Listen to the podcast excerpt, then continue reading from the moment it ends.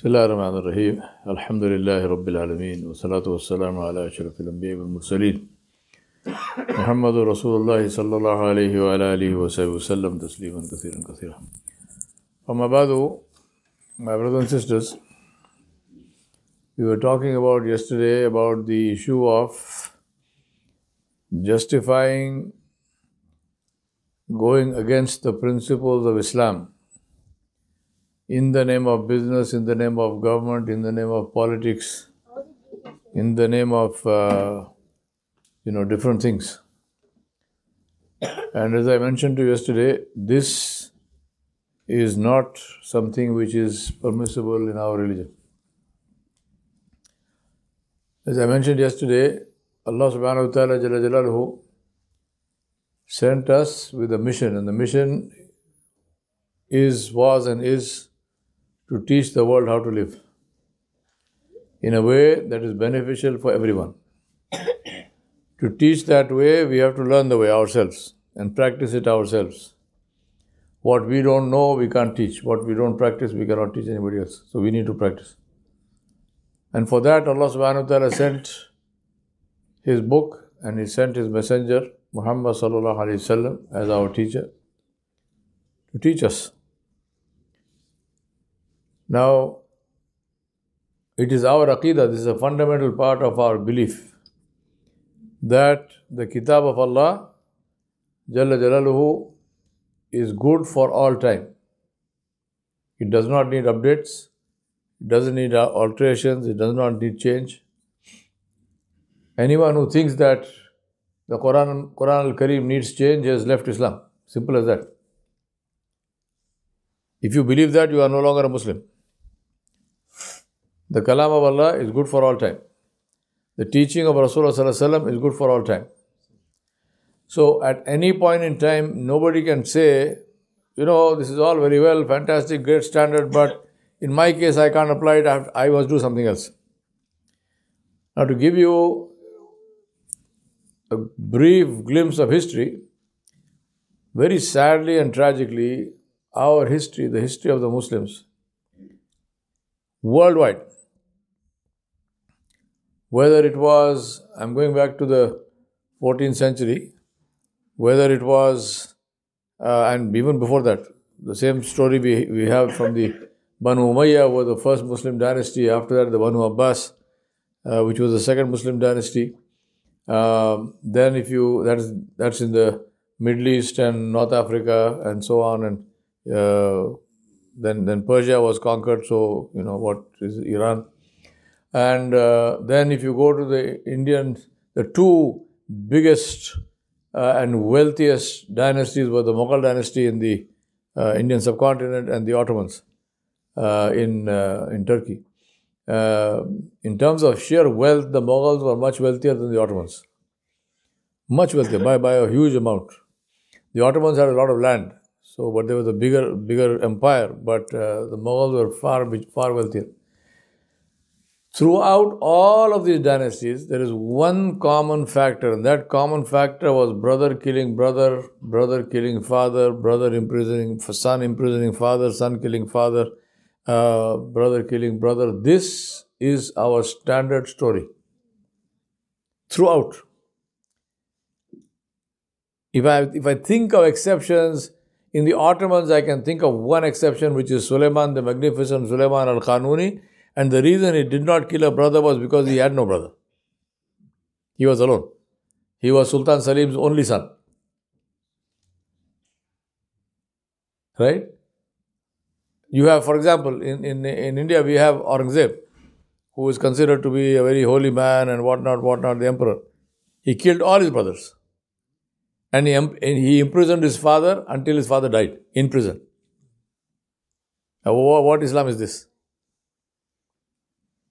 Now, the point I'm making is that all of them justified this by saying, you know, true, we should not kill our brother, but for example, Aurangzeb said, Dara Shikoh used to drink alcohol. So, since when is drinking alcohol a capital offense? Is that in the Sharia that somebody drinks alcohol, you, you kill him? No. So these are excuses. These are excuses for the Sultanate, for the for the throne. So also we, we many many for example Salahuddin Ayubi, right? We, great hero of Islam, mashallah. Uh, he conquered Jerusalem and he he opened Jerusalem for the Muslims and he opened Masjid al-Aqsa and so on. But if you see how did Salahuddin Ayubi come to a seat of power? he came by the by the convenient deaths of a lot of people who otherwise would have supported him. I'm not saying he killed them, but they happened to die very conveniently. And by going against, by breaking his oath, both to Nuruddin Zangi, who was his, the, the, the, the ruler under whom his uncle worked, and to whom he had given an oath of allegiance, and his oath to the Fatimi, the Shia Fatimi Sultan, whose prime minister he was in Egypt. So, first of all, you might say, well, why did he become the prime minister of the Shia Sultan? Well, that's a different question. But the point is, end of the day, you gave your oath to somebody, you broke the oath. So he did all of this. Sure, he conquered Jerusalem. And the bat with, with, with Nuruddin Zangi, not only did he break the oath, but he also laid siege to Damascus.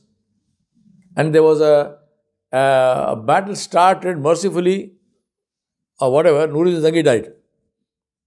So Salahuddin Ayubi then married Nuruddin Zangi's wife.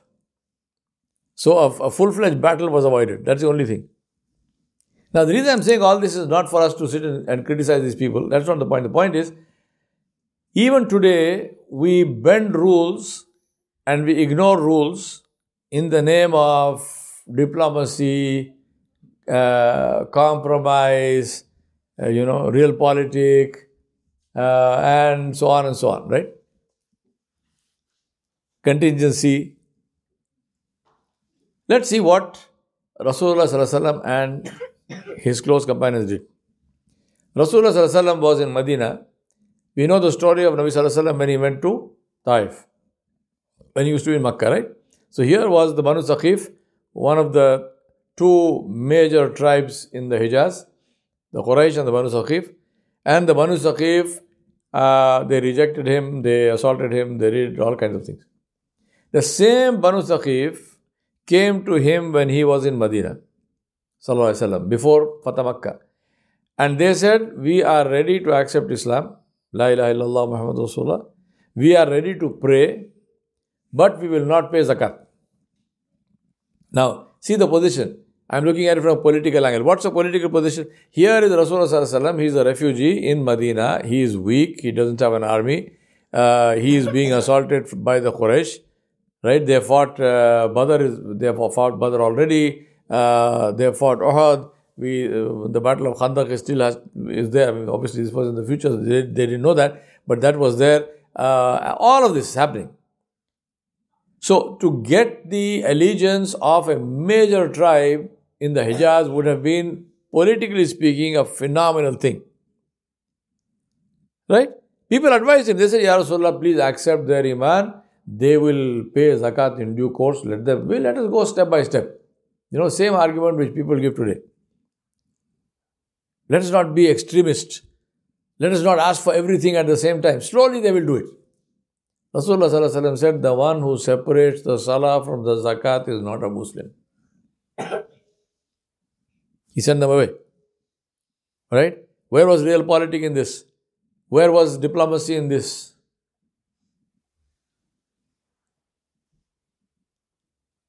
So, on the face of it, he lost this great opportunity to get these people on his side. Another one. After Nabi passed away, Abu Bakr Siddiq, as soon as he became Khalifa, what was the first thing that happened? People refused to pay zakat all over the Hijaz. What was Abu Bakr Siddiq response? People advised him, including Sayyidina Umar radiallahu Sayyidina Umar said, don't, don't be hard on this thing, go slow. Sayyidina Abu Bakr Siddiq said, before you became Muslim, you were so hard, now you became so soft. What's wrong with you? Sayyidina Abu Bakr Siddiq said, the man, and he, he quoted the same ruling of Nabi Sallallahu He said, the one who separates Salah from Zakat is not a Muslim. He sent out armies and he went himself in one of the armies. They said, If you die, what will happen? He said, How can Abu Bakr sit in Medina in safety when the deen of Rasulullah is in danger? He said, If I die, I die. No problem. Why did he send out army? He said, If somebody refuses to give even the rope of the camel which is due in zakat, I will fight him. They said, Will you fight Muslim? He said, Yes. They are not Muslim. If they have separated zakat and salah, they are not Muslim. Now, where was diplomacy in this? Where was political wisdom? Today people say, no, no, but you know, given the times, these were times. Finally, I'll tell you one, one apparently small thing. We're talking about breaking oaths. Umar ibn al-Khattab is called to Jerusalem to take the keys. He's going.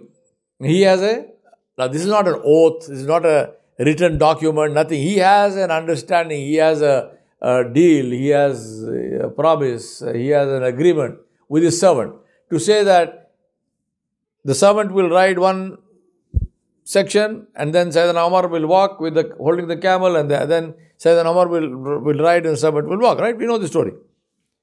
Now it so happened as they came within sight of Jerusalem, it was the, ta- the turn of the servant to write. The servant said to Sayyidi, you are the you are my master, you write, it doesn't look nice. We are reaching the, the city there. Those people are going to see me sitting on the camel, you are walking. It Doesn't look nice. You write, I give up my turn to you. Umar said no. He said an agreement is an agreement. I don't care what anybody thinks, let them think. We agreed, that's it. Today people say, no, but you know, it's okay. How is it okay?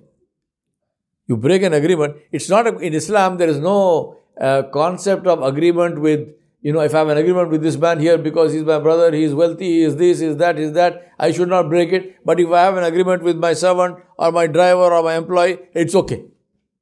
No, sorry. Here this man, he's a great sheikh and he's, you know, he's got a big beard and he's got a big turban and whatnot, he's Hafiz Quran, I must have a good agreement. Here this other man, he's not even a Muslim, it's, no, no, no, sorry. In Islam, haq is haq, batil is batil. An agreement is an agreement. You have an agreement with anybody, Muslim, non Muslim, makes no difference. You are supposed to honor the agreement. Because it is about you, it's not about them. It's my word. It doesn't matter who I gave the word to, it's my word. It's a matter of my honor that I stay with my word. If I if I promise you something, that's written on stone. There's no way that can change. That can only change by mutual agreement. I can come back to you and say, My brother, you know, I promised you this thing. This is the situation now. Will you release me from my promise? That's a different issue. But I can't promise and I say, No, no, no, I'm sorry. That doesn't, doesn't happen. Didn't happen. I didn't do it. No way. So I remind myself and you, let us understand one very clear thing, which is that one day we will meet Allah. Subhanahu wa ta'ala. And then Allah will not ask us what compromise did you make. He will say, What was the rule I sent you? What did you do? Right? Three, four days ago, I requested you, requested you to make a dua for a friend of mine. I told you he is dying. Right? Muhammad Nazrul Islam. Today he passed away. Inna lillahi wa inna ilaihi Please make dua for him. May Allah grant him Janatul Firdaus wa bi. Fill his qabr with noor and forgive him and grant him uh, the company of Nabi Sallallahu and give him, give his family uh, sabr inshallah.